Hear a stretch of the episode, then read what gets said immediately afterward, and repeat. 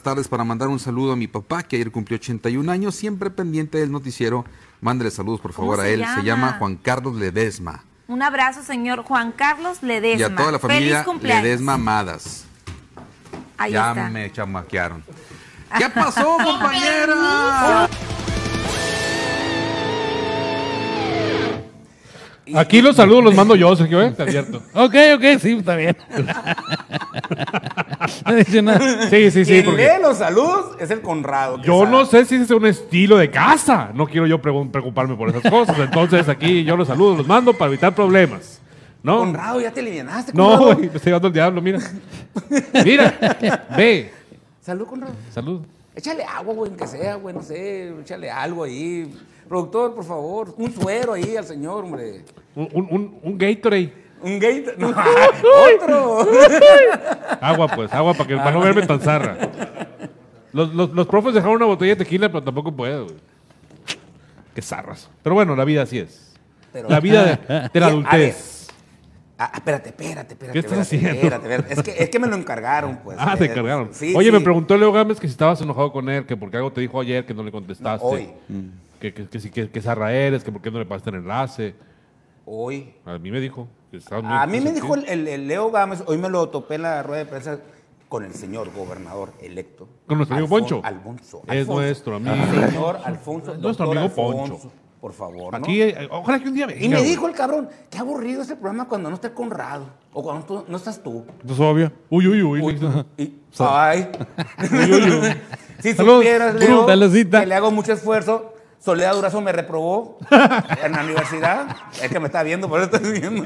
¿Y qué querías? Oye, me reprobó a Soledad Durazo. ¿Sabes ¿Y qué no me quién reprobó? también me reprobó? La pimienta me reprobó. No, ¿sabes a mí quién me reprobó? Ah, la maestra Pimienta, La en paz Pimienta me descanse. reprobó. Muy querida. La Sí, Marcela sí. Martínez me reprobó a mí. güey. La Marcela a ti. Reprobé radio, fíjate. Radio reprobaste. Si tú eres un gurú en Pues- la radio. Para que veas. Es que la Marcela reprobaba a todo mundo. Listo, Sí, ya le ma- sí me acuerdo, Ya, ya, sí. ya le, ya le, De ya le mandé. las, Sí. las cabinas de No, radio con de aquel huevo. no, dice. Espérate, ¿y sabes quién Eh, también ¿a quién ti me no? reprobó? ¿Quién? El abril me reprobó ¿A mí también? Pues no has de haber llevado con ella la materia, Ay, apenas sí, así. Sí. Eh, Es que es colombiano. Es, es un caso de estudio. Tiene influencia, Es sí. un caso de estudio. Sí, Es- sí, es, es colombiano, por eso déjalo acá. No, Sergio, sí. vaya, bienvenido. Espérate, no le hemos dado la bienvenida a Sergio. No lo quise interrumpir. Bienvenido a tu programa en... Ah. ¿Cómo se llama? Los expulsados, Los. Muchas gracias, No, no, no, gracias. Saludos Contra- a todos. Con, contrabazo. Pues, ¿En pros o en contra? pros y contras. En prosa. En En prosa. prosa y chévere. Vámonos. ¿Qué onda? Bienven- Bienvenido, Sergio. Oye, Qué gusto tenerte con nosotros. Al contrario, muchas gracias. Cabrón, no Este, tienes aquí esperando Muy a gusto. Espero que traiga Oh. buen tema. Tres- tres grillas. Pues, yo, pues, yo sí trabajo, Y- cabrón. y- Salgo a las nueve, pues. ¿Y qué Sí. tiene con qué trae con los que no trabajan, cabrón? Oye. Envidia. Ah, bueno, gracias. Les tengo envidia. Rosario Chaita, saludos a los tres. Gracias, Rosario, por el saludo. Oye, a ver. Saludos, Soledad Brazo. Rapidito. Una, una pregunta para, para entrar en calor. A ver. Ta madre. ¿Cómo ves esto? Perdón, perdón. Es que me, es que me Sí, se puede, ¿verdad? Estamos en redes. Tú puedes decir eh, todo aquí. De hecho, de hecho, yo siempre claro que este espacio está hecho pensando en adultos. No es un programa para niños, no tratamos temas de niños, ni siquiera hablamos de temas de la infancia segura, ni la primera infancia ni la segunda. Entonces, ni de los temas, ni No, de no, los no. traumas Entonces, infantiles no, que no. tuvimos. Ya ¿no? Del, con del segundo traumas. aire sí hablas. Sí. Ah, que sí. Sí, sí. Este, Saludos, entonces- Juan Pablo, saludos. Entonces, La este- Chayito, saludos a los tres. Chayito, Oye, saludos. a ver, Saludos, Chayito. ¿Cómo ves este proceso? Eh, se, lo, se lo preguntamos a, a- a Luis Alberto Medina, Juan Carlos Zúñiga, y te lo preguntamos a ti.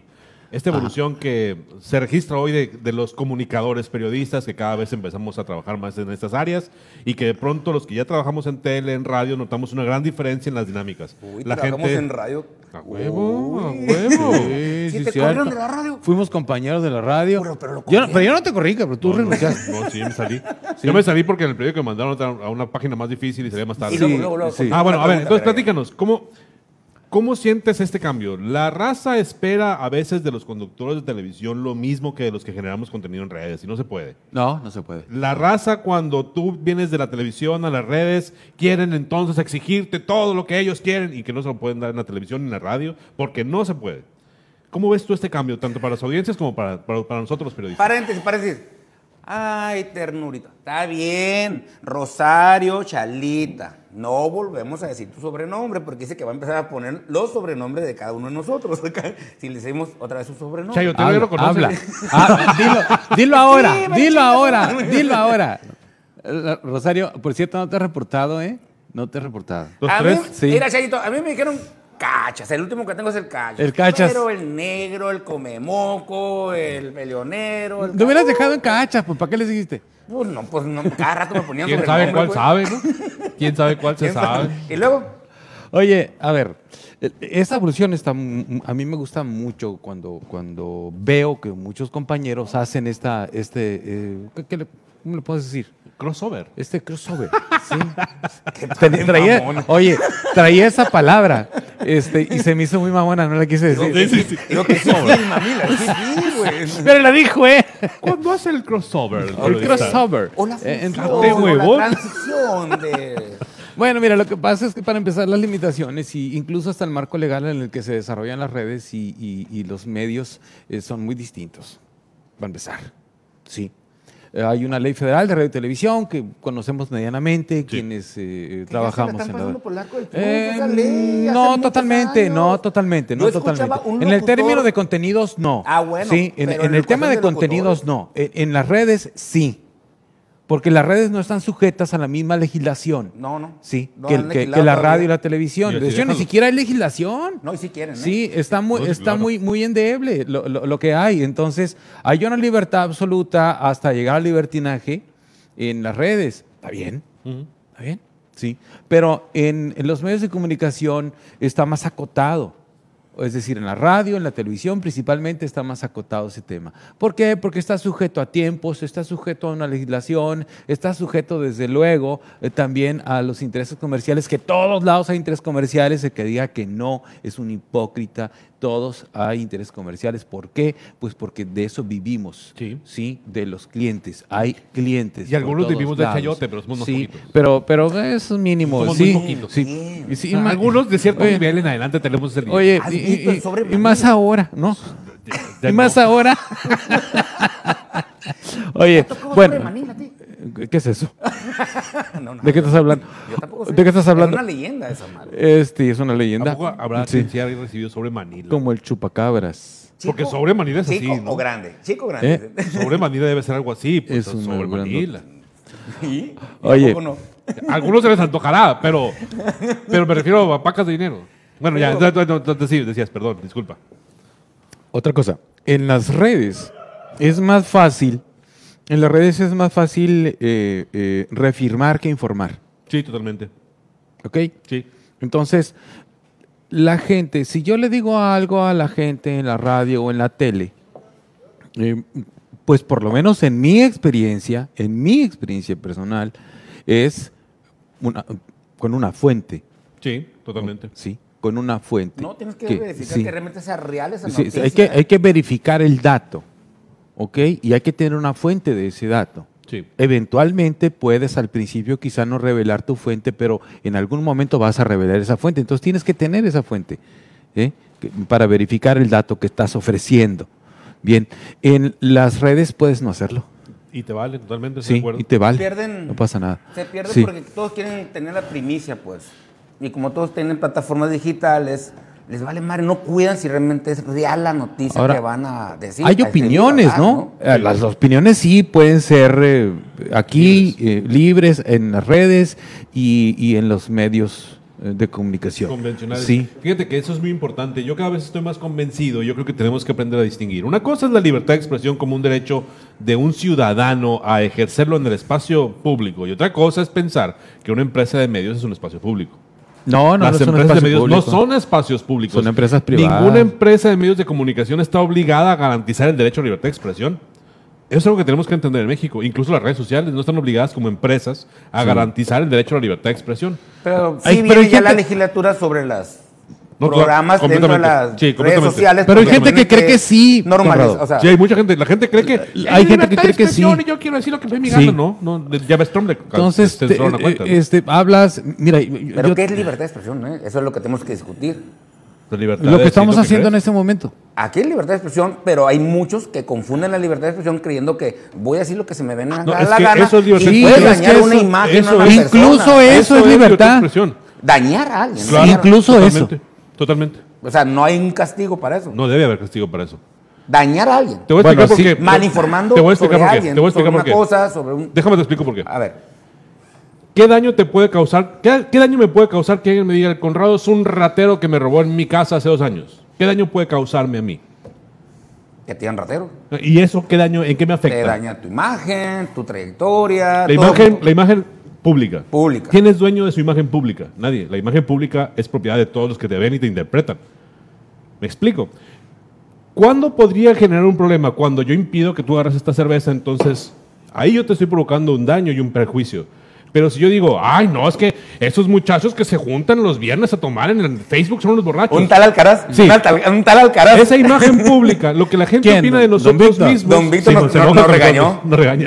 Qué bárbaro estar tomando en un programa. Qué falta de respeto para quienes lo vemos. y Entonces, bla, eh, bla, bla. espero, espero la regañada. Yo, yo, yo lo conozco poco, pero le tengo mucho respeto. No, totalmente. Me, me- me va a regañar. Sí. Lo que pasa, regañar, lo, no, lo por regañar. ejemplo, gente como, esa, ahí voy, fíjate, Víctor Alcaraz, él percibe algo públicamente de nosotros, pero él es dueño de lo que él percibe. De Sí, su así opinión. es. Entonces, Sí. De si, su opinión. si él dice, ustedes tercia de borrachos, en todo su derecho, no nos está afectando Y en no Es, eh, mira, eh, es un poco con aquella frase de que yo soy responsable de lo que digo, no de lo que tú entiendas. Totalmente. Es un poco eso, Totalmente. ¿no? Pues sí está muy delicado, ¿no? Ese tema, ¿eh? Mira, otra vez, el, el tema es que en el ejercicio de la libertad, Sí. pues te puedes ir de paso. Y entonces ya depende del criterio de la persona, del nivel de información, del nivel de compromiso, etcétera. Sí, porque la misma, la misma libertad que tienes tú de decir eh, algo de alguien, tiene ese alguien de responderte. Totalmente. Sí, sí. Sí. Y te puede responder eh, doblemente agresivo, sí. Y entonces, pues el que se ría se lleva. Sí, A ver, a ver ¿Te tan, tan? Baltasar, ¿les gusta la grilla a mis amigos? Claro que nos... No, no. Poquito. poquito, tantito, Poquito. ¿no? Tarde, pero con actitud. Roselena. Eh, Gilberto Armenta, mi Gil. nos la debes, Gilberto. saludos No, a espérate, los espérate. tres, saludos a los tres. Gilberto, la debes. Don Y- y Mensajero. él- Don y Mensajero. Y él también es Un de abrazo. los amigos de acá, de, del ambiente, ¿no? No, el Gilberto las debe. Vamos, vamos a estar, Gilberto, te, te vamos a invitar. Nomás dinos si en viernes o entre semana, ¿no? Mira, grillero Jesús Antonio, ¿qué opinan de Francisco Ruiz Quirrín, el maestro? en los programas con Sergio siempre muy en contra del gobierno. Fíjate nomás. Fíjate Eh. que yo ahí te voy a decir una cosa. Los mexicanos estamos generando una sanción sobre los no responsables de lo que nos pasa. Y yo creo que tenemos que empezar a medir. En esta lucha por la libertad de expresión y la democratización de los espacios, nos ha dado ahora por juzgar a todos los que hablan mal o bien de un gobierno si me cae bien o mal el gobierno. Y yo creo que los periodistas hoy debemos tener el derecho de decir, yo estoy a favor, por ejemplo, y me gusta lo que hizo Claudia Pavlovich, o no me gusta lo que hizo Claudia Pavlovich. Y debemos tener la libertad de expresarlo, y a quien no le guste, que le cambie de canal, que le cambie de página, que le cambie de red social, que me deje de seguir. Pero es que eso lo, lo hemos hecho siempre, Conrado. Yo estoy de acuerdo. Lo hemos hecho siempre. eso. O sea, exacerbado. Si no le gusta, internet. cambie. Oye, pero, está pero está muy exacerbado está por el tema de las redes. Por, Sí, por las redes está sociales. claro. Pero eso se ha hecho siempre. Sí, totalmente. Siempre. Totalmente. O sea, desde que yo me acuerdo, Hay pues. medios convencionales sí. dicen, cuidemos a nuestros gobernantes. Sí. Madriemos a nuestros gobernantes porque no cuidaron los convenios acá. Sí. Es el juego que han venido, Sí. pero eso viene de muy atrás, atrás, Sí, atrás, atrás. pero bueno, ahí estamos hablando ya de Pero también pasa en las ah, redes sociales. algo que no es tan aceptable para mí. Eh, eh, eh, el tema de, de- de ir y venir en la línea editorial dependiendo de, de, de esas cómo te cosas. va en el convenio. Sí, eh, eh, eso a mí me hace mucho ruido siempre. Pero eh, a lo que me refiero es a que, bueno, lo que está, de lo que está hablando Conrado, es de el derecho a disentir que tenemos todos y el derecho a estar de acuerdo que tenemos todos.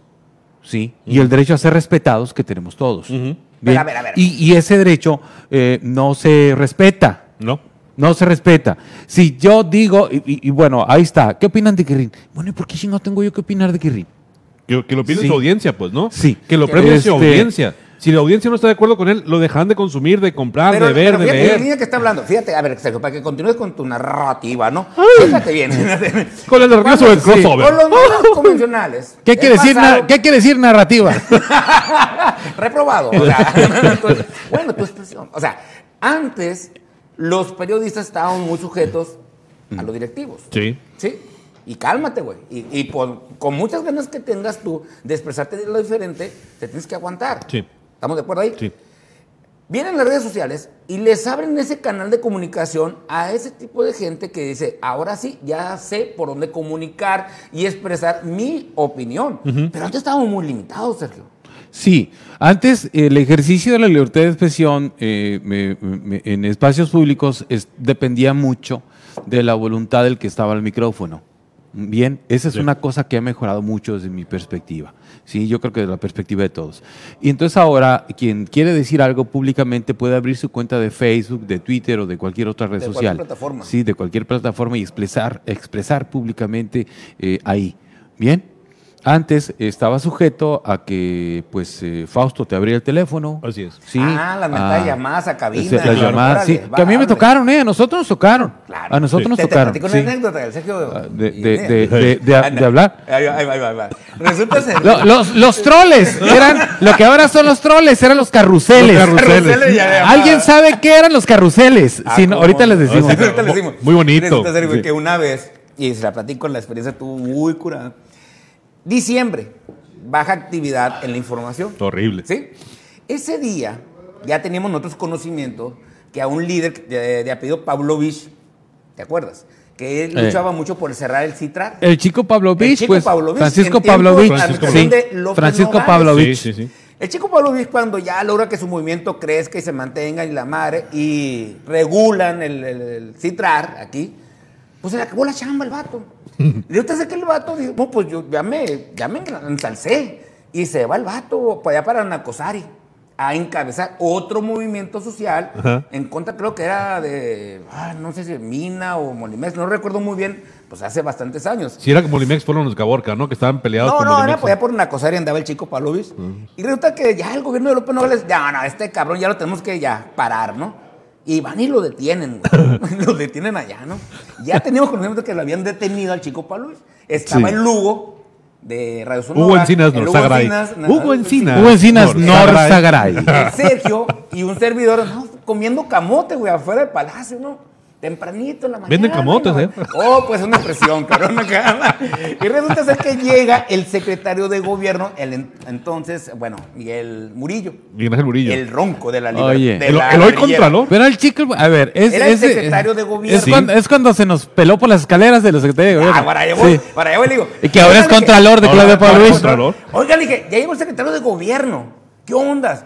El caso Chico Palovich. Y los No. tres, no manches, notón, información. Yo trabajo Oye. para. ¿Eh? ¿Eh? Molimex Ah, en. Cumpas. Ah, Molimex. bueno. Y- oye. Era, era Molimex. Y yo estaba en el A CISEN. ver, espérate, sigue, sigue. Ya estaba en el CISEN, pues. Y ya, ¿qué ondas? No. Era oreja. La- la- Era oreja. Luego platicamos eso. Y Del ya, gobierno, ya era digo, oreja del gobierno. "Ah, Madre, güey, vamos a tener información privilegiada. Y sale de la suburban el ronco de la heladería del Miguel Ángel. Muchos buenos noches. Y, lo, y nos valió madre, güey. Nos metimos al acceso a Palacio. Cuando siempre era banquetero, cuando abordábamos. Hay, hay, un- hay, hay una, para los que no Por atrás, saben, ¿no? Hay, escalera. hay, hay, hay una parte del lado Palacio de Lateral. Gobierno que está por eh, la doctor Doctor Paliza, Paliza. donde hay un acceso privado, digamos, eh, no público, por donde entran los funcio- entra el gobernador en turno o entran los funcionarios públicos, los secretarios del, del gabinete, Pero por ahí entran. ¿no? difícilmente Sí. puedes tener tu acceso. Pero se metieron ustedes. Bueno, nosotros nos Nos metimos. metimos. Señor secretario, señor secretario. Y ahí va para la escuela. ¿Qué pasó, muchachos? ¿Qué andan haciendo? ¿Qué desean? Y dijimos, aquí es, güey. No sé si fue el Lugo o el Sergio que lanza la pinche primera pregunta. Señor secretario, ¿nos puede decir dónde está el chico Palois? Detenido. En la- no, no, no, no, no, no, no, no, no. Dijo, no, no, no. La, la pregunta fue esa, pero Sí. la respuesta fue, en la cárcel. En la bye. cárcel, bye. En la cárcel, bye. Y se fue. Ya que lo habíamos hecho que se devolviera, le hicimos la pregunta más pendeja que se nos había ocurrido, ¿sí? Y yo me quedé así, valiendo más. Y se nos fue. ¿Fue todo lo que le respondió? ¿Sí? Dijo así, dijo, dijo, dijo, en la cárcel, bye. Y se dio la vuelta y se fue, ¿no? Sabes que era un estilo muy común de los funcionarios de la administración de López Nogales. Esa. Sí, corrían. Yo me acuerdo que había un El propio López Nogales corría. Eh, eh, pero, pero al responder así, pues, el, el darte esa respuesta para que se te acaban las preguntas. había un subsecretario de salud, se me fue el nombre del subsecretario, que le preguntamos sobre desabasto de medicinas. Estábamos todos, la típica, ¿no? De la sección de, las- de los que cubrimos salud, cuando es de los nuevos o que te gusta la salud, todos van al hospital o a la obra o lo que sea. Ahí estábamos todos haciendo guardia afuera que sea el secretario. Y una reportera, hace mucho, no, no sé si sigue todavía ejerciendo, llega y, señor subsecretario, ¿es cierto que hay una escasez de medicamentos en el hospital general? Sí, sí hay.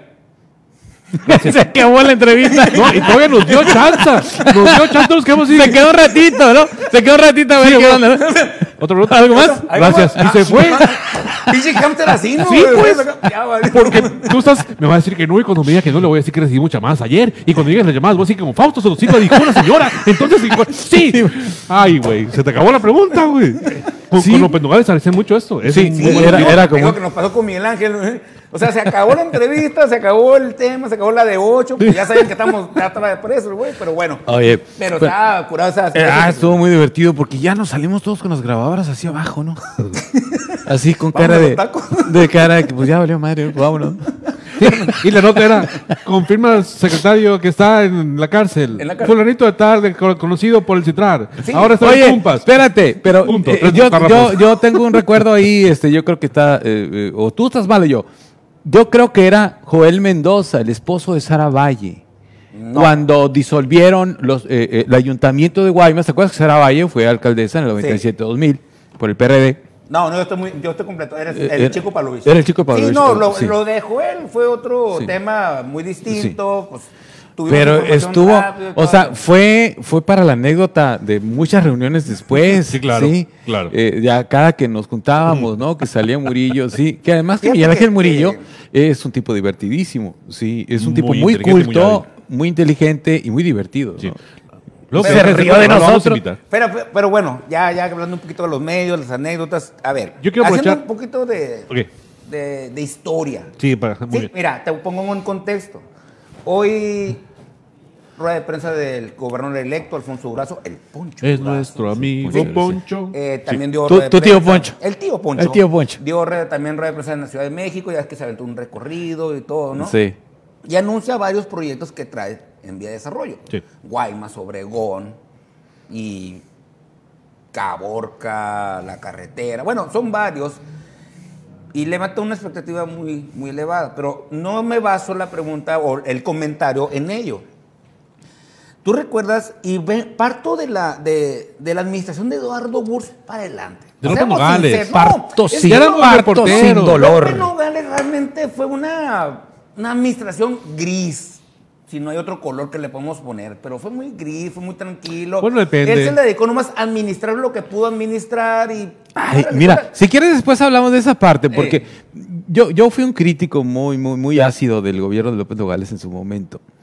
Eh, y creo que me costó dos, tres correteadas, pero eh, al, al tiempo yo he logrado matizar un poco mi opinión de, de- del, del gobierno de López Nogales, matizarla un poco eh, al tiempo, ¿no?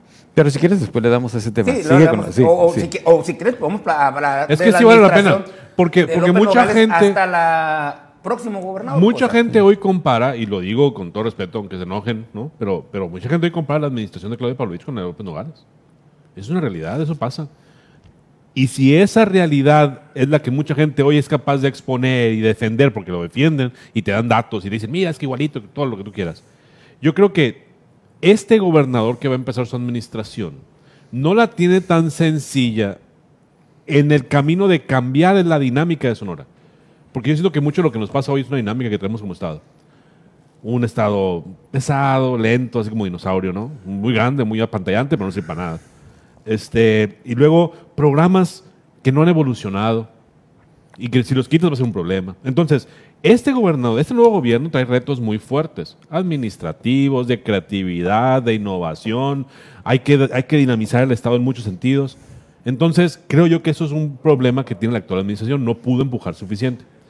Siento yo que es algo que también le pasó mucho a López Nogales, no tuvo la capacidad de empujar los cambios necesarios en seis años después de una dinámica de trabajo y de una crisis del 94 que fue muy ruda. Eh, mira, leo aquí al don, buen amigo Gilberto también, eh, el reportero, periodista. Sí. Están hablando de administraciones ya consumadas, comparándolas con una que ni siquiera empieza. No, no estamos No, comparando, no, no. Gilberto, no, no.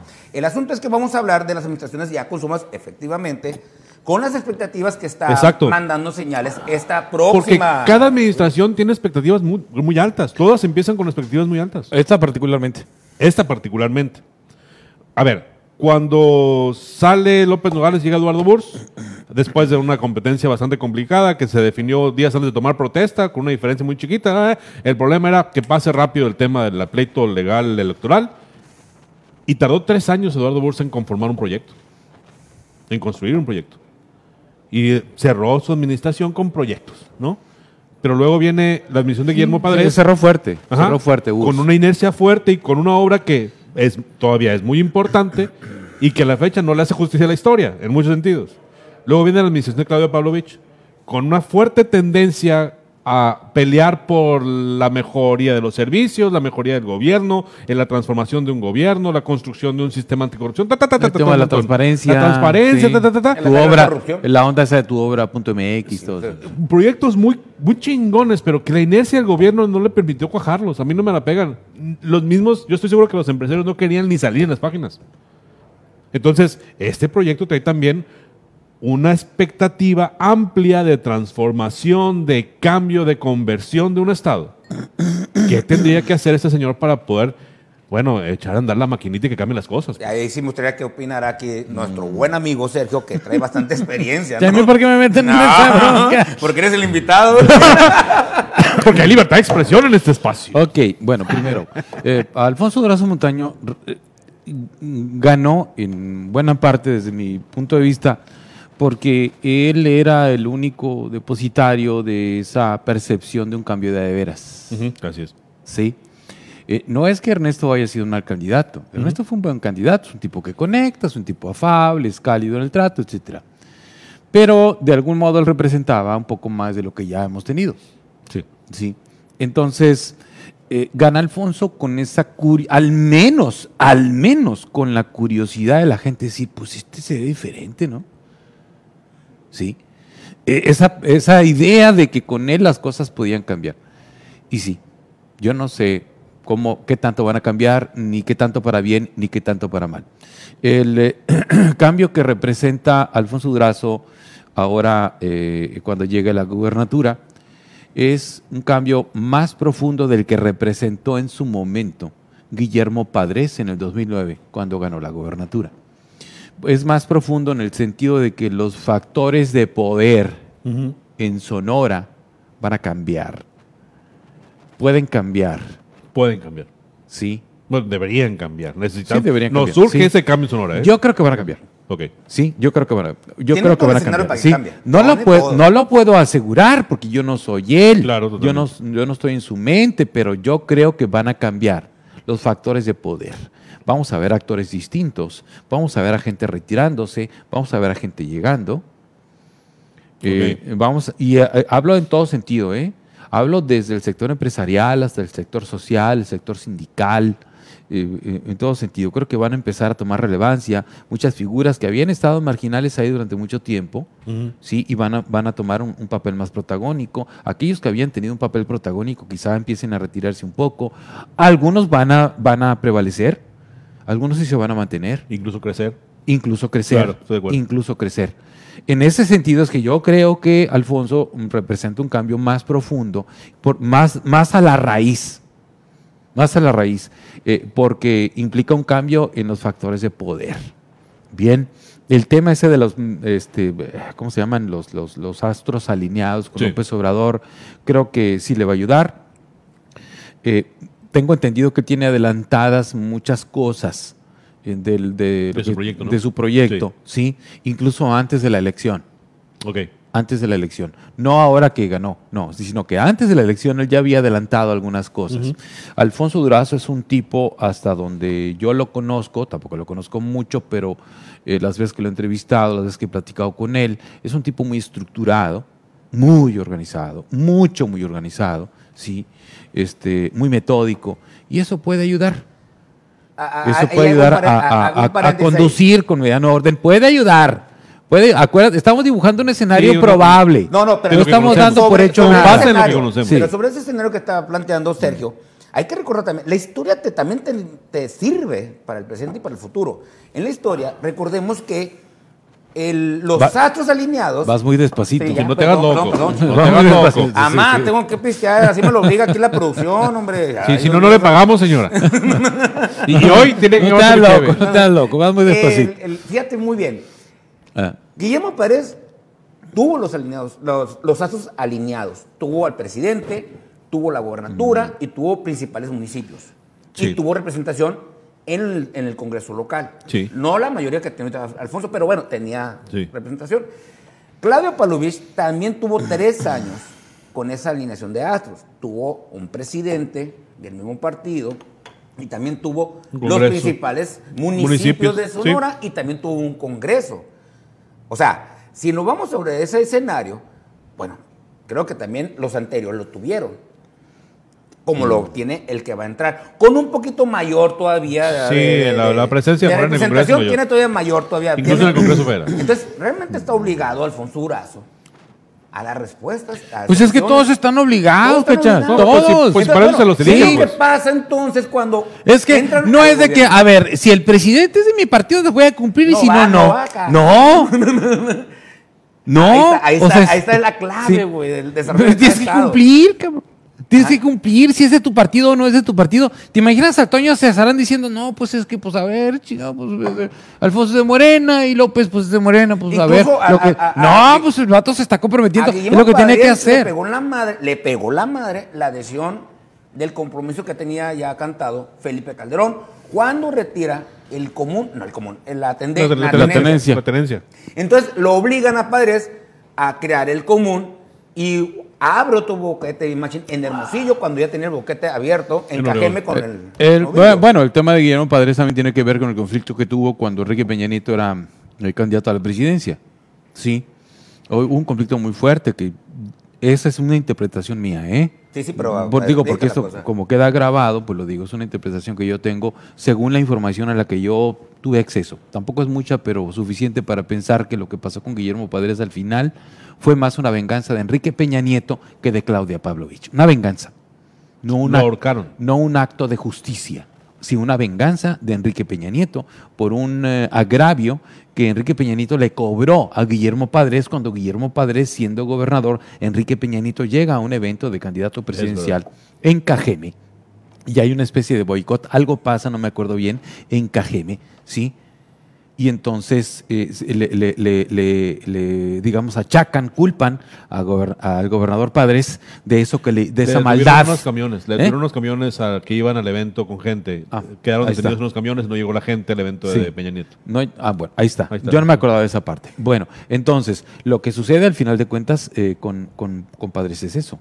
¿sí? Desde mi percepción, Peña Nieto se vengó de Guillermo Padres por la maldad que le hizo de los camiones cuando era candidato presidencial. Bien. Eso es lo que, a mi parecer, a lo que yo sé, sucedió al final de cuentas. Sí, porque gana Peña Nieto y pues prácticamente le cierran Sí, la llave. a- cerraron la llave. No, y Aunque- aparte fortalecen la fortalecen al prismo en Sonora. pues, no, no es igual. ya están- ya Y- ven los resultados Y ya ven los resultados, O sea, ¿no? Sí, totalmente. Pero también aquí, eh, bueno, ya hablando también de la misión de Claudia Palovich, también eleva las expectativas en cuestión de que el Estado se va a ir para el número uno. Todos los gobernadores ya consumados, como dice el Gil, el Gil eh, inician poniendo expectativas muy grandes, cabrón. Muy, muy, muy grandes. Como dicen, ¿qué, qué mal están? Dice, ahorita yo voy a prometer, ya estando, pues ya veré cómo salgo de este asunto, ¿no? Pero ahorita voy a prometer. Pues, cabrón, ver los resultados que ha tenido cada uno, cómo los sonorenses castigaron a Padres, cómo los sonorenses están castigando a Claudia Palovich. Que digan lo contrario, pero lo están castigando. Sí, sí, claro. O sea, si no lo hubieran castigado, hubiera pasado lo que pasó en Chihuahua, lo que pasó en Querétaro. Pero fíjate cómo están castigando. Castigaron a Eduardo Burs. Sí. También lo castigaron. El vato fue muy confiado. A luego que no castigaron y se la vio muy campechanadamente porque no hizo bronca, no se metió en problemas. Bueno, sí se que metió tantito, pero se lo chingó el Eduardo Burs. Fue a López Nogales. Ok. No, pues Nogales. A ver. Bueno, eh, a ver, ¿en qué parte vamos? Ya me perdí. Nomás, Vamos- déjame, acá dice Sí. Gilberto Mento, están hablando de administraciones consumadas comparándola con una que ni siquiera empieza, que sigue siendo un proyecto. Eh, ¿Es correcto? Eh, pero no la estamos comparando, Gilberto. Estamos, digamos, dibujando un Así escenario es. probable, ¿no? Dice Gilberto también, en el mismo sentido, en el 2018 la expectativa sobre AMLO fue aún más grande. ¿Los resultados a la fecha? Pregunta. Y lo dice Freire. muy- Soy el único que tiene expectativas bajas. Saludos. Híjole. ¿Quién dice? Hugo Moreno Freire. Bueno, somos Oye. pocos los que tenemos expectativas bajas. Me, quedé decirlo. nada más, me quedé. eh, eh, voy a regresar al tema de lo que nos preguntaron de Quirrín, porque Quirrín, Sí. este, ¿Qué ha- pasó él, ha sido abierto crítico a López Obrador y Sí. fue abierto crítico Alfonso a Alfonso. Durazo. Sí. Nada más se la voy a poner así. ¿Quién hacía esa pregunta?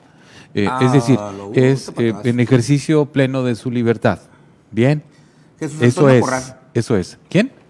Jesús Antonio Corral. Ah, bueno, Jesús Antonio. eh, por ejemplo, te- me- me- el Quirrín es editorialista en mi noticiero de Televisa los lunes. Y los viernes tenemos a otro editorialista que se llama Aarón Grajeda. Sí, es un gran amigo, es un gran académico, investigador, es, un, es una persona muy acreditada en, en- en el mundo de la investigación y de la academia, ¿sí? Y él en más de una ocasión ha hablado muy a favor de la 4T. Ujú. Entonces, pues tan libre uno como el otro, ¿no? Totalmente. Totalmente. tienen el derecho de Y, y- opinar. y los dos tienen el mismo espacio, ¿eh? Sí. Los dos están en el mismo noticiero que es el que yo conduzco en Televisa y tienen el mismo espacio, los habrá gente minutos. que les apoya, ¿sí? habrá gente que dice, está jodido. Sí, completamente. Así, completamente. así Bueno, es la libertad completamente. de expresión, punto. pues, O sea, Ahora, regresando al tema de los gobernadores, Por no hay favor. como el tiempo. El tiempo pone a cada quien en su lugar. Al final de cuentas, el tiempo pone a cada quien en su lugar. ¿Qué pasó con Guillermo Padres? Yo creo que estamos en tiempo de empezar a calcular eh, eh, y a darle la dimensión eh, correcta a, a lo que pasó en el sexenio de Guillermo Padres, en el de Eduardo Burs e incluso en el de López Nogales. López Nogales transitó, sí, decían muy gris, ¿no? Decías tú ahorita. Eh, eh, bueno, solo con su whisky. eh, Es que lo que te iba a decir, depende a qué te refieras con el color, porque yo, hay tonos. yo, hasta donde recuerdo, eh, no ha habido después de López Nogales ningún gobernador que entregue eh, eh, el, el- el gobierno, eh, pues con finanzas eh, pues, más o menos sanas, como las entregó él. Sí, es que López Nogales Sí. tocó resolver el problema de, de- de la crisis Sí. del 94. O sea, Sí, o sea. si, si a mí no se me olvidó una entrevista que le hizo Sergio Romano a Manlio eh, cuando inauguraron el... el- Qué bonito suena. mira, mira. si quieres, acércale el micrófono. Ya le hagan. No, no.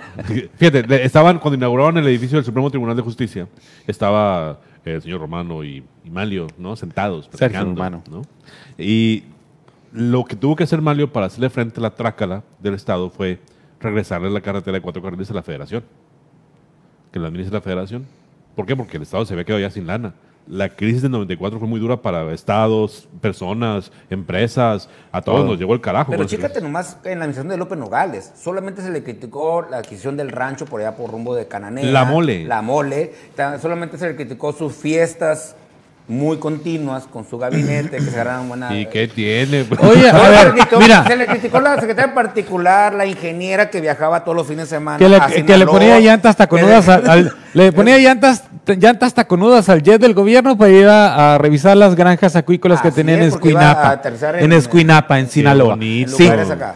Pero esos son- eran rollos de columnas. Nunca se documentó que eso No, sucediera. nunca, no, nomás eran opiniones. de Era, eran, no en, tenía- eran columnas. El rollo de, de- de- de que Cecilia Sánchez, la secretaria privada de, de- de López Nogales, usaba el avión de gobierno para irse a Escuinapa a revisar sus negocios. Nunca se comprobó Nunca se documentó, No. nunca se comprobó. Sí. Y, y- y todavía lo seguimos repitiendo como si fuera un hecho. Y el Sí. gran proyecto que tenía pensado desarrollar López Nogales, o dejarlo ya andado, era la desaladora Sí. de Quino. Sí. Y Burques. Burques lo jodió.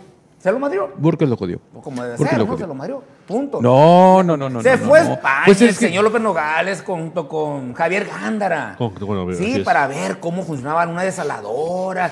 Y esa rueda de prensa fue Había- la había- maratónica, dos horas, cabrón. Para los que no saben del, del pasado priista de Javier Gándara, ¿no? Javier Gándara, eh, digo, no pasa nada, pues digo, pues, digo, por yo, favor, yo- yo- aprecio mucho a, a don Javier. hermano, yo aprecio mucho a don Javier, pe- pero él, él, él fue candidato del PRI a la alcaldía, ¿sí? Sí. Perdió contra Pancho Burques, sí, y, y perdió por mucho, por mucho.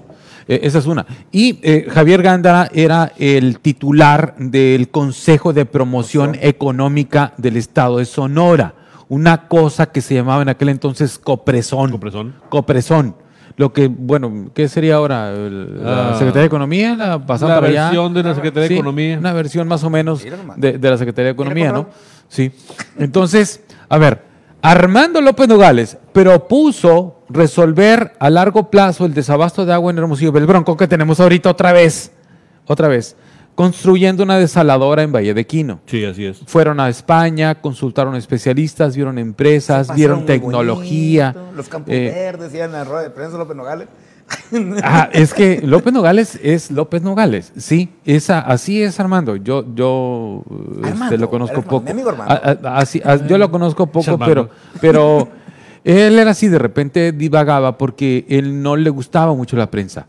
No. No, le A él no le gustaba mucho la Sí, no le prensa. Sí. Ah, por pero, el bueno, comunicación, al final de cuentas, Nachito Blancarte creo que fue el que lo eh, convenció. eh, eh, Nacho Blancarte, eh, Sí. en paz descanse, él era de comunicación social del gobierno, sí, después fue director de Telemax, ¿no? Con él, el Nacho, de hacer una campaña publicitaria para convencer a la sociedad hermosillense de la viabilidad de esa desaladora.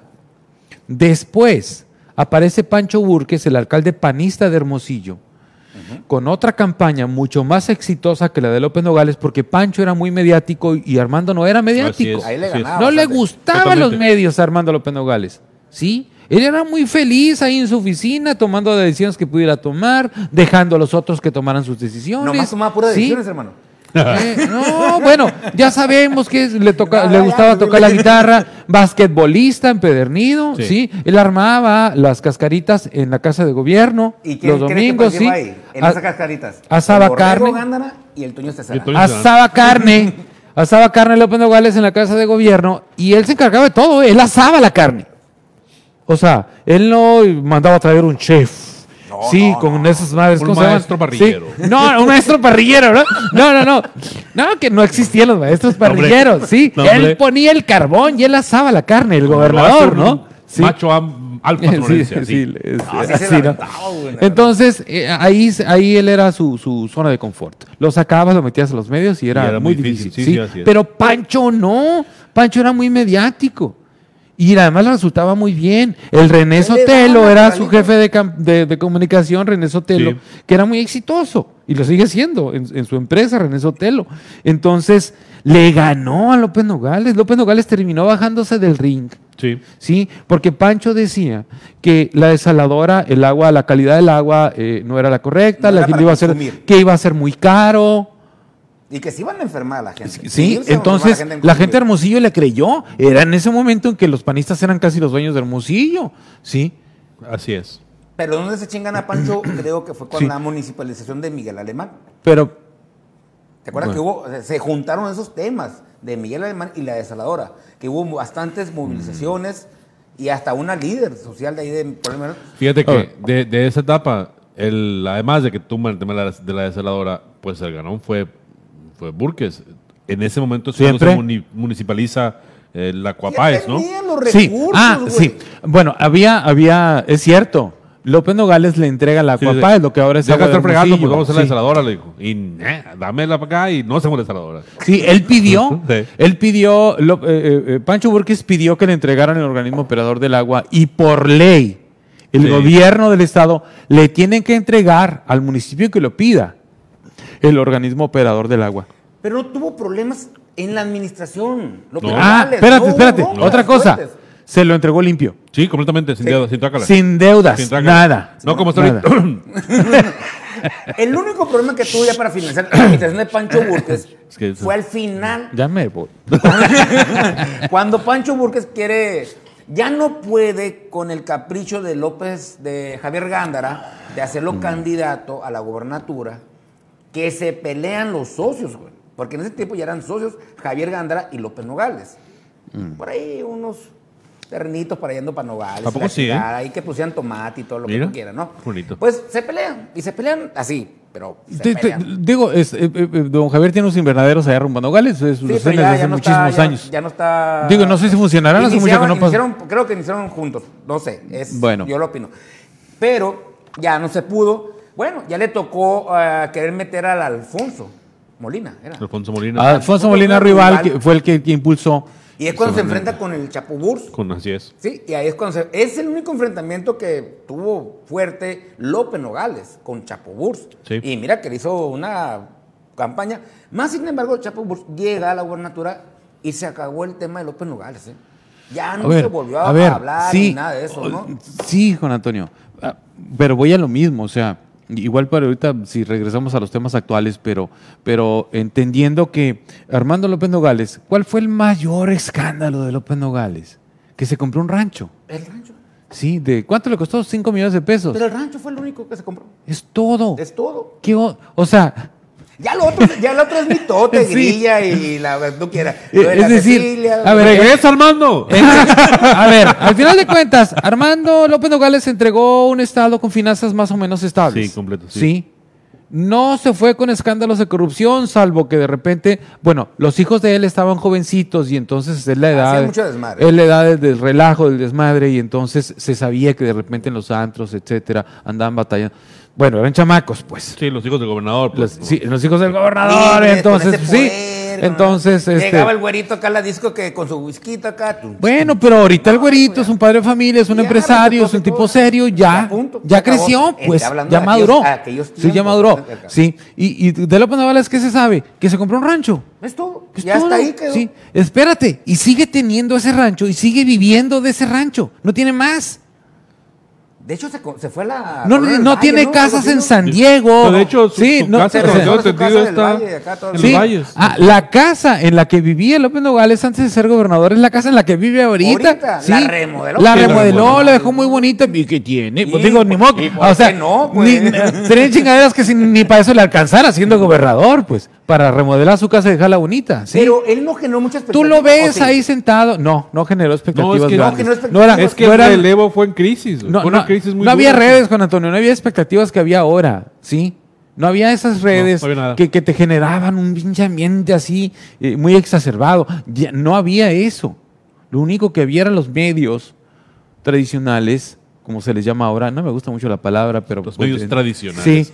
este, sí, sí, ca- casi, casi, pues, sí, es un sombrerón y, y- y sí. Cantinflas y la Sí. madre. Eh, ¿Qué pasó, ¿Qué pasó, Cha? No, no, no había, no había esas expectativas. No, no, sí, no, no. no había no expectativas, no, sí. Armando llega, gana, Acuérdate gobierna, sí. llega porque se chingan a Bulmaro, sí. punto. Y además, ye- bueno, este, eh, también él, él cultivó una relación, la verdad, bastante decente con la oposición, ¿eh? Sí. Armando López Nogales. Sí, porque Beltrón no, no le, hereda un sí. congreso muy fraccionado. Acuérdate que es cuando el PRD obtiene bastantes posiciones. O sea, cerraste la toma, o sea, nomás cuando le di el trago, cerraste la toma, cabrón, ¿sí? La está disfrutando. Ábrenos la toma, por favor, Camilo, por favor. Oye, hombre. a ver. Fíjate.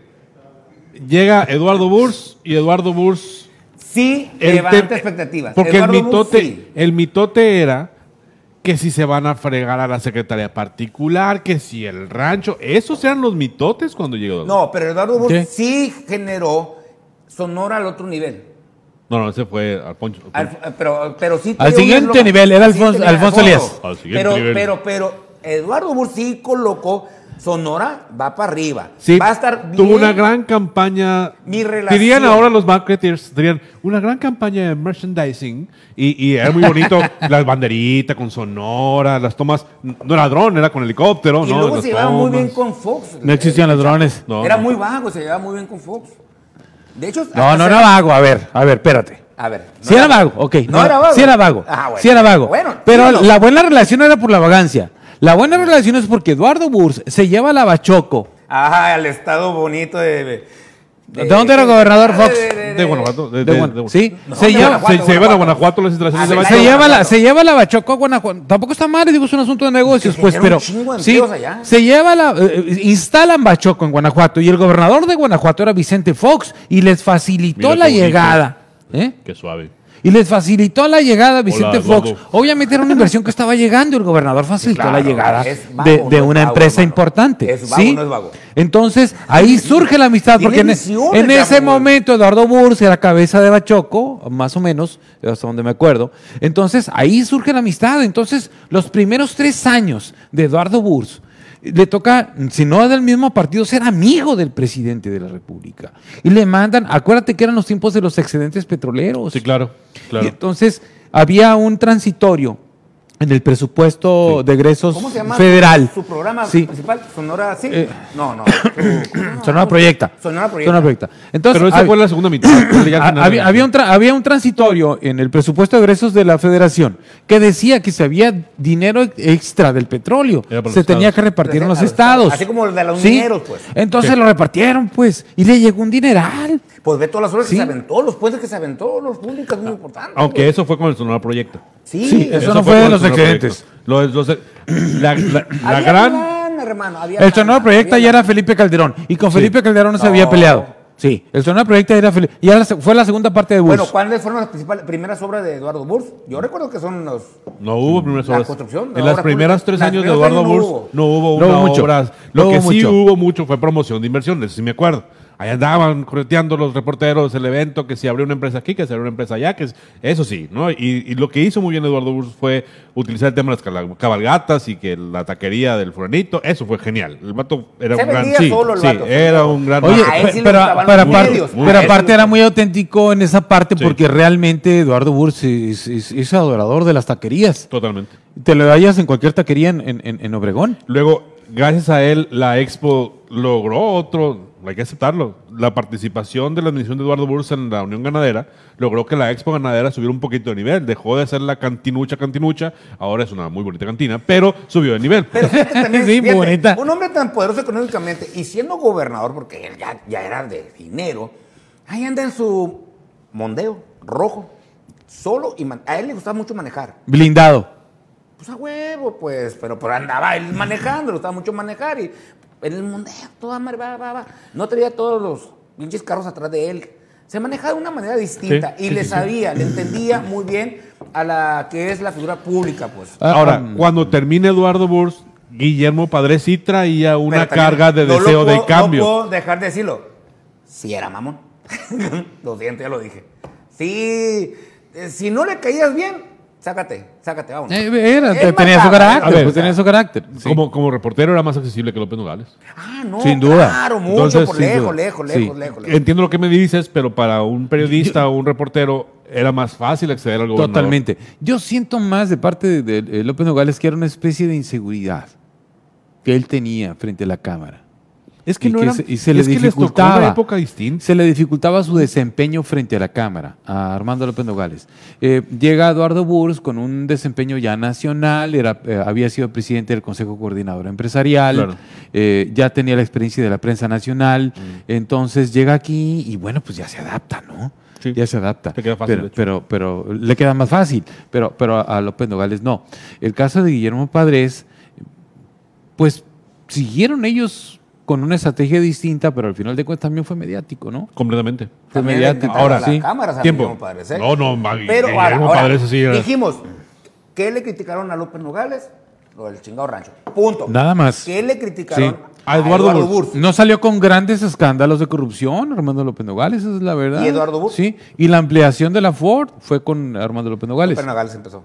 Ahora, No, terminó. sus temas o su, su crítica social más fuerte, sí creo yo, era lo del rancho y era la participación de su asistente. Con López Nogales. Sí, Sí. con López dos cosas. Con Eduardo. Burs, ¿cuáles fueron las críticas a su administración más fuertes que tuvieron de temas de corrupción y de temas de lo- La deuda del Sonora la Proyecta. traca del Sonora Proyecta? Sí, esa, Esa- esa se la criticaron mucho en el. en Bastante el- criticada. Pero Pues, eh, se pues, diluyó con las obras, Gracias. porque no podemos negar que las obras, aunque podamos decir, no, hubieran sido más hizo. baratas y los hubieran hecho. Sí bueno, las sí, sí, sí. Hicieron hizo. obras y la verdad es que al menos las obras del Hermosillo en su momento sí resolvieron problemas. Sí las hizo. Excepto Y un sigue que no de tener sentido, pero bueno, eso es otro tema. y Eh, traía muchas broncas con medios de comunicación. ¿Quién? Con bastante medio de comunicación. Eduardo Burs.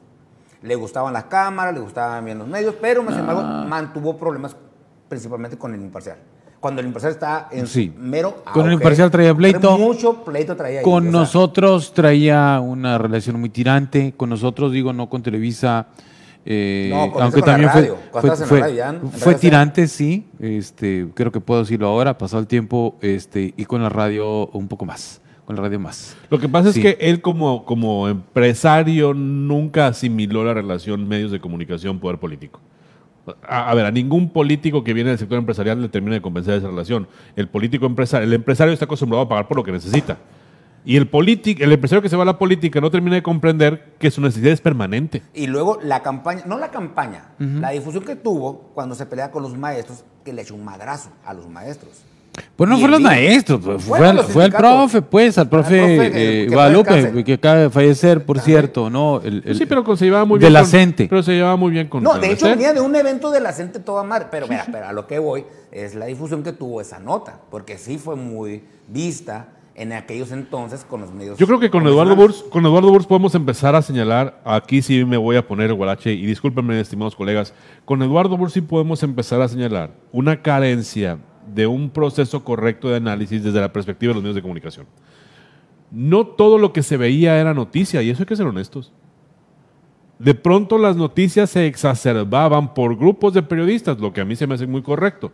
Si tú viste que, por ejemplo, Eduardo Burs le hizo así un maestro, bueno, tomar la foto, coméntalo, pero era el trending topic, diríamos, en, esta- en esas fechas de esa madre. Pues. En aquel entonces. En sí. aquel- Sí, ¡Ay, pues. le inventó la madre a, los ma- a todos los maestros! Se le- que Así se, se- hablaba. Ah, pues. ahí- Sí, ahí no fueron maestros, o sea, se le semanarios, atravesó, ¿eh? alguien se le atravesó. Los Ahí nacieron los semanarios. con Él, Eduardo él baja, él baja, se le atravesó el maestro saliendo del evento del Sí. CENTE, se le atravesó el maestro Guadalupe, ¿cómo se apellidaba el profesor Guadalupe? Ah, bueno, no se se me olvidó. Este, ahorita me voy a acordar. Este, y entonces baja el vidrio enojado, Eduardo, sí.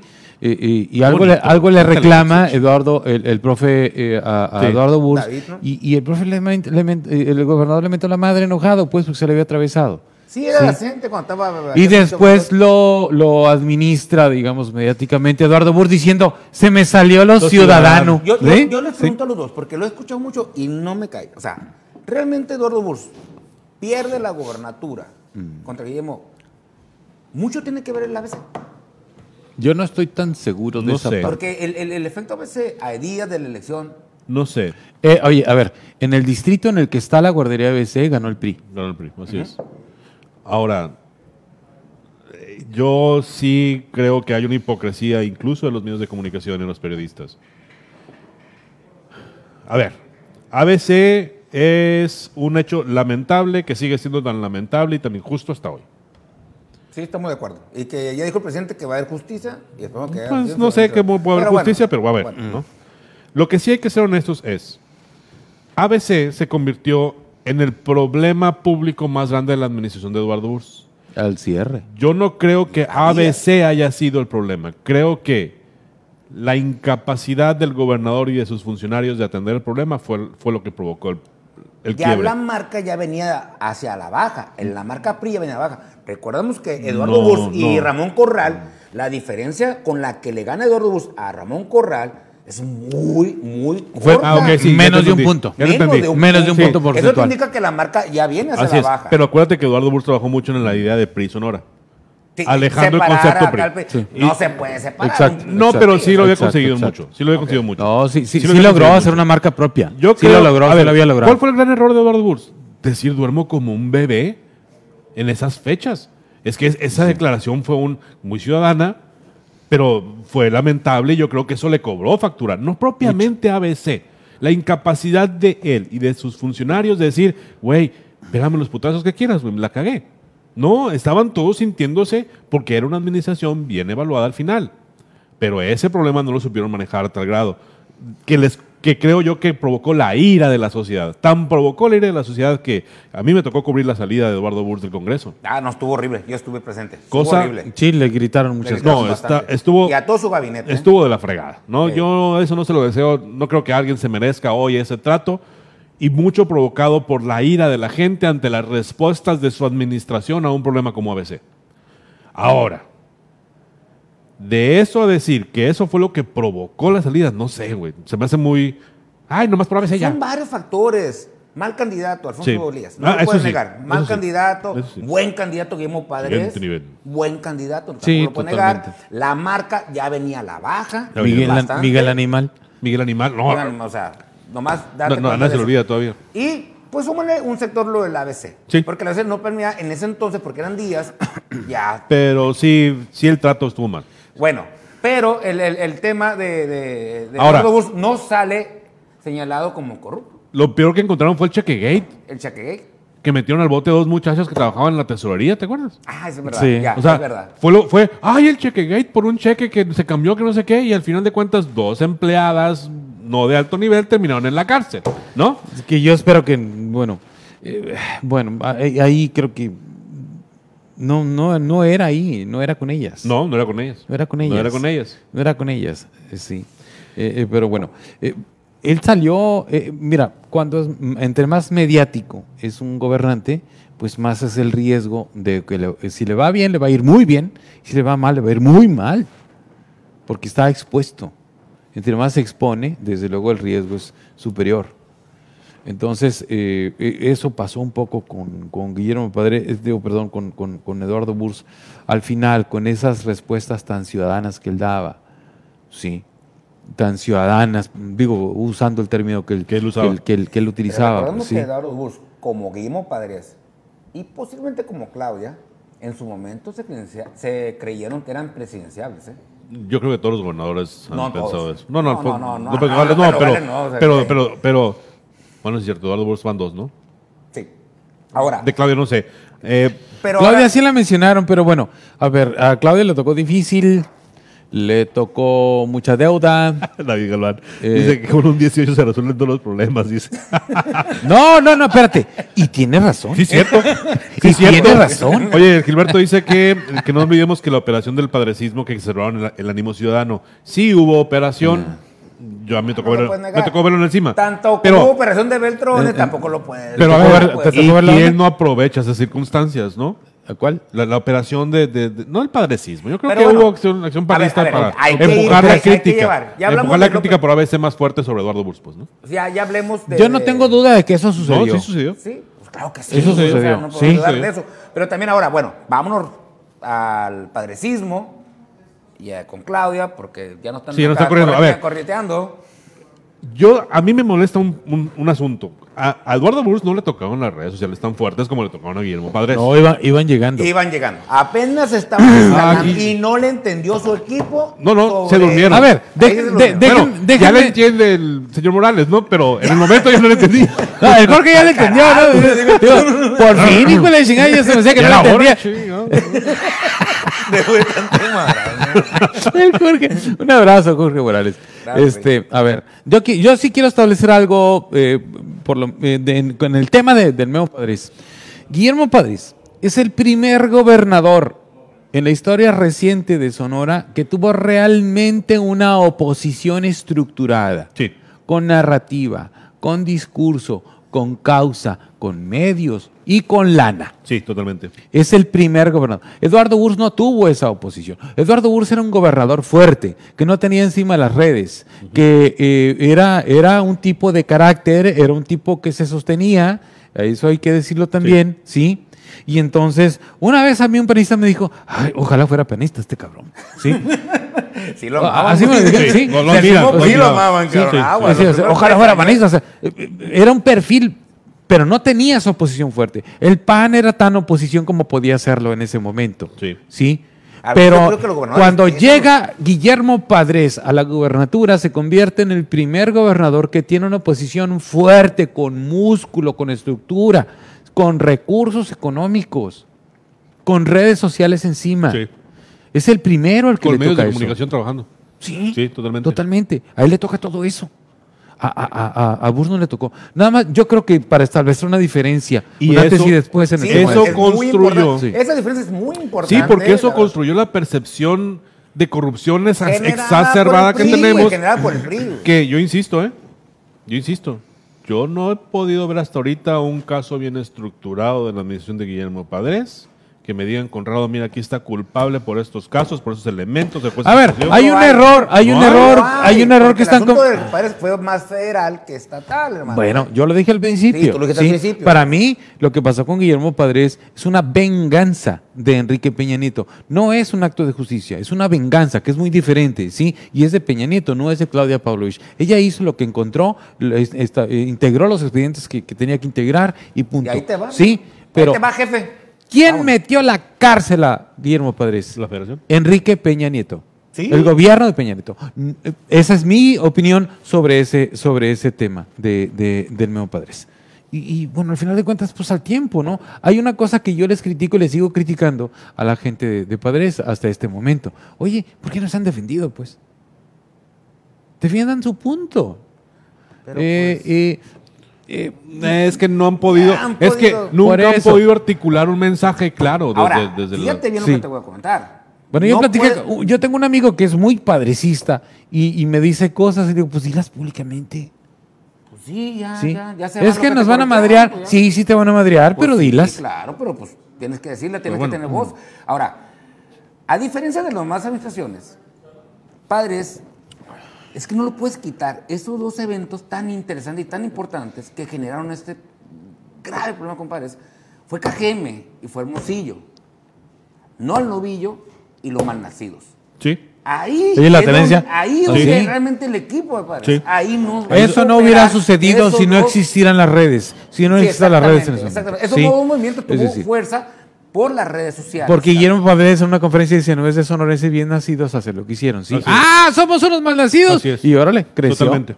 O Y sea, creció. ¿Cómo ¿Está vas a bloquear Sí. la obra que tanto te gusta, la del estadio de béisbol? ¿Cómo vas a hacer eso? O sea, no es de bien nacido eso. Ahora, ¿no? si hubiera sido al revés, si Padres hubiera sido priista y, lo- y, y- y el PAN hubiera estado en la oposición, hubieran hecho lo mismo, ¿eh? Completamente. Hubieran de hecho lo mismo. Completamente de acuerdo. Ah, El, el juego aquí es que los, los equipos y los gobernadores no terminan de entender el impacto de sus palabras tanto en redes como en medios. Antes eran medios y los podías controlar.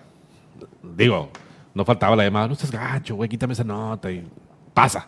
¿Ok? Y pasa aquí y en todas partes del mundo. Ah, pasa, Eh, Pasa en todas partes Sí, del mundo. todo- en todo el mundo O sea, pasa. la Sí. función del encargado de comunicación social es esa. Cuidar eso. Entonces, Hablarte para convencerte de que no saques la nota, de que la matices. Eso, sí, es una- El problema ahora es que suben el video, le pasa mucho al presidente ya, sube el video, dice en la mañanera algo, abierto al público y empieza la gente a darle, a a ver, darle. Entonces Es desgasta. que pues. la clase media es la que está mal. contra, sí, O sí, sea, ¿y dónde has visto una movilización de la clase media por lo que declaró? Vos no la vas a ver. No, no la vas a No ver, la pero vas a a ver. Ah, ¿por Sí. qué? Porque lo hacen en redes. Oye, yo, pero a diferencia de decir, oye, malnacidos, por lo que dijo, y se genera un movimiento. ¿Se podrá hacer un paralelismo entre ABC y la línea de metro del 12? Yo creo que lo vimos. eh, lo vimos, Yo creo que lo vimos se en las elecciones se de vio. este Sí, año. y, y le voy a explicar por qué. Guardar las proporciones, desde luego, se- se vio. Javier Gándara no logró llevar la mayoría de los diputados de aquí de Hermosillo al Congreso. Solamente un diputado local, y no sé cómo estuvo el asunto, pero le cambió bastante Damián Cepeda. Pero los demás distritos no se lograron. Los federales no se lograron.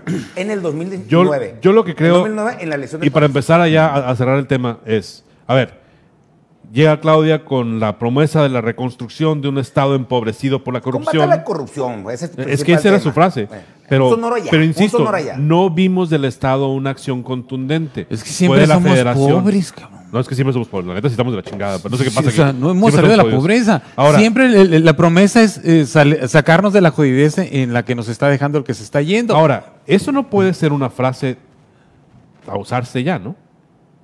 no. Ya nos han dicho mucho. No, ya, ya, ya está quemada. A ver, Ya yo, está yo- yo- yo- un- una cosa más respecto de la perspectiva que hay frente a Alfonso Durazo. Yo creo que Alfonso Durazo va a um, a hacer su propia versión de la 4T. Debe hacerla porque si no, Sí. no va a entrar No, lo Él- bueno que no va a tener mañaneras, güey. Él, Por Ya la favor. libramos. él- él- él va a hacer su propia versión de la 4T. Yo creo que va a matizar algunas cosas. Claro. Sí. Hoy le quería preguntar Eh, a con, el, Alfonso, con el pero acuerdo, con el acuerdo hablado con el presidente, él va a matizar algunos Yo temas. le quería hacer Sí. una pregunta muy interesante, muy importante. Yo creo que no me ¿Y la por iba qué a no fuiste, pues? Fui, fui. ¿Fuiste? Y le pedí a Lady ensayar ¿Fuiste? el micrófono porque era una pregunta tan chingona. ¿Va a seguir yendo para el campo? le Sí, güey, pero no me dejaron preguntar. Era como la que le hicimos a Murillo. A ver, cuenta, hermano. ¿Dónde vas a vivir, Alfonso? ¿En Palacio Estatal? ¿O en casa de gobierno? ¿O en tu casa? No, en su casa. Su casa, No, en su querido. casa. en su casa. Ah, pues quién sabe. Yo me lo quería andar- lo quería poner. No, a mí me gustaría. la pregunta, fíjate hermano. que sería muy chingón. Ahí, ahí para la raza del equipo de Alfonso que siguiera yendo a echarse sus tragos al bar del campo. ¿Al campo? Sí, ahí con el pollo. No lo hizo Sí. esta elección. No, no, en la elección No no, lo puedes. Con el, No, pollo, con, el pollo y con el papas. ¿Sabes que ellos dos estuvieron conmigo? Son, son- son de mi generación ellos. ¿Neta? De la universidad. ¿De la universidad? Sí. Sí, sí. Mira, pues. es, es, es un, todo un caso de estudio el, el caso del bar El Campo. Totalmente, Sí. totalmente. Porque el pollo hereda la cantina de su papá. ¿De su papá? Sí. Y entonces el papas, el cantinero, heredó el puesto de cantinero de su papá. Mira, qué bonito. Qué Sí, bonito.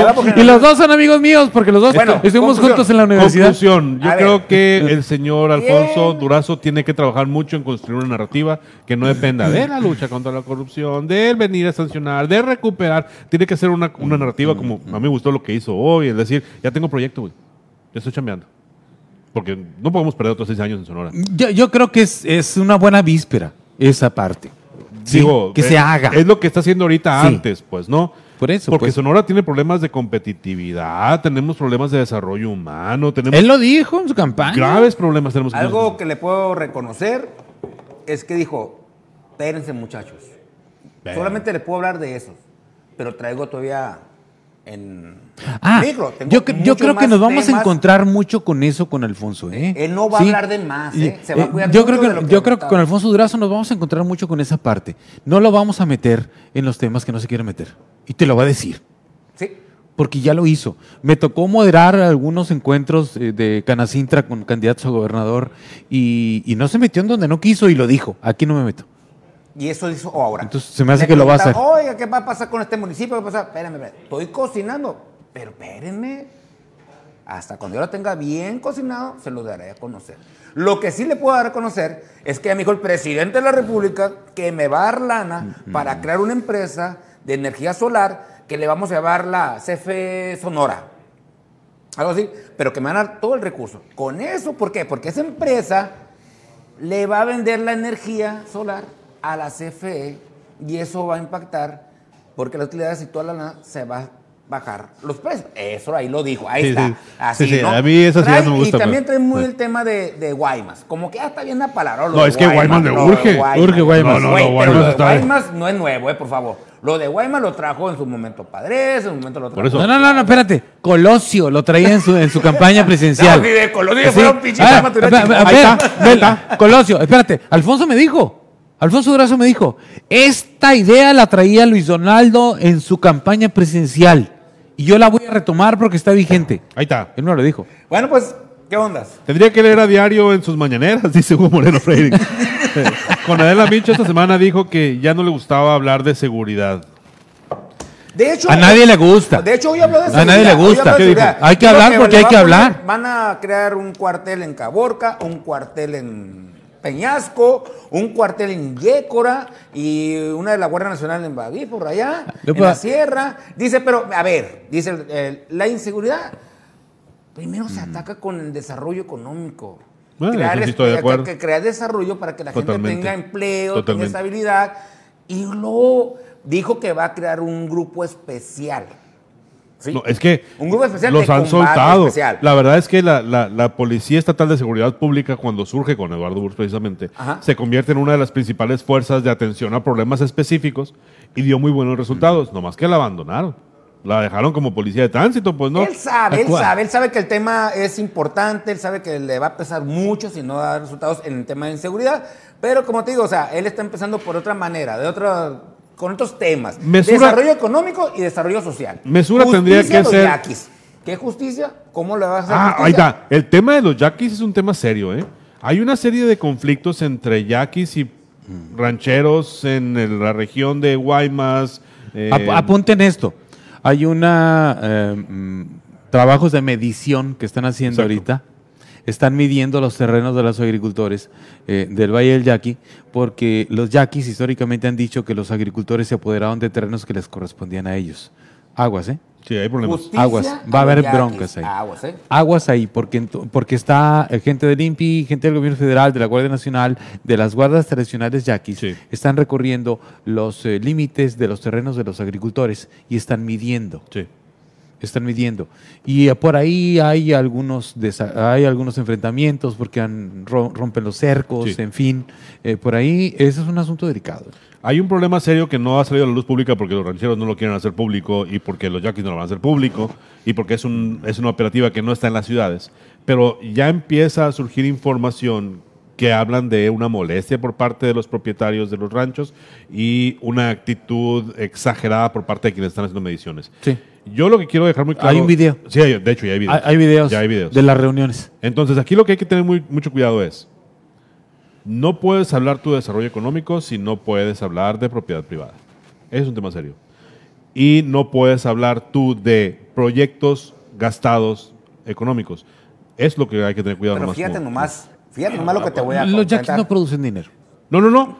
Pero pensar que puedes hacer una O sea- empresa del Estado que genere dinero y que dé dinero para todos. No, es no. No, no, no, no, pues ya la tuvimos en los 70 Pero fíjate bien lo que los te voy a 80 decir, ¿eh? Esa comunidad yaqui, que es bastantito, le votó a favor de Morena. Pues es La lo morisqueta. gran- la gran es lo morisqueta. mayoría. Es lo morisqueta. Al final O sea, de cuentas, la propiedad privada que tiene el tiene que proteger. El que tiene el compromiso que tiene el gobernador por ambas, pa- para ambas partes está muy complicado y No, vamos a ver cómo lo va a no está complicado. El compromiso que tiene con el gobernador es hacer cumplir la ley. Y la ley en México dice que si tú tienes propiedad, esa propiedad es tu derecho Y como ciudadano que se te respete. ¿Y Y, el Estado debe respetarlo. Te está jugando el dedo en la boca y es lo que me preocupa. Ah, o sea, la está cantando, hermano. pues no, Ya claro. Ahora, esto Bueno, ya pasó. los ya la está aguas. cantando, ¿eh? Sí, porque esto ya pasó. Esto mismo ya Pasaron pasó. setenta y tantos, cayó un gobernador por eso. Sí. Digo, no va a ser caso, pues, pero hay que tener Ya, ya, ya, que ir al personal, Conrado. Que ya, que va y que- Ya, ya, ya. Pícale, Muchas gracias sí. por habernos acompañado. Ya cerramos semana. El Conrado ya está mejor. Güey, son las diez y media, güey. Me va a fregar mi mujer. Vemos. vámonos. Tengo que ir al Oxxo por leche. Muchas gracias. Gracias, Sergio. Gracias. Placer haberte tenido aquí, Cari. No, hombre, Cachas el encantado. lunes con la Katia. Estamos aquí en Los Expulsados. Gracias a Crew que aquí está. Gracias, neta. Muchas Vámonos ya. Vámonos ya. Ya. Camilo, vámonos. ¡Córtale, Camilo!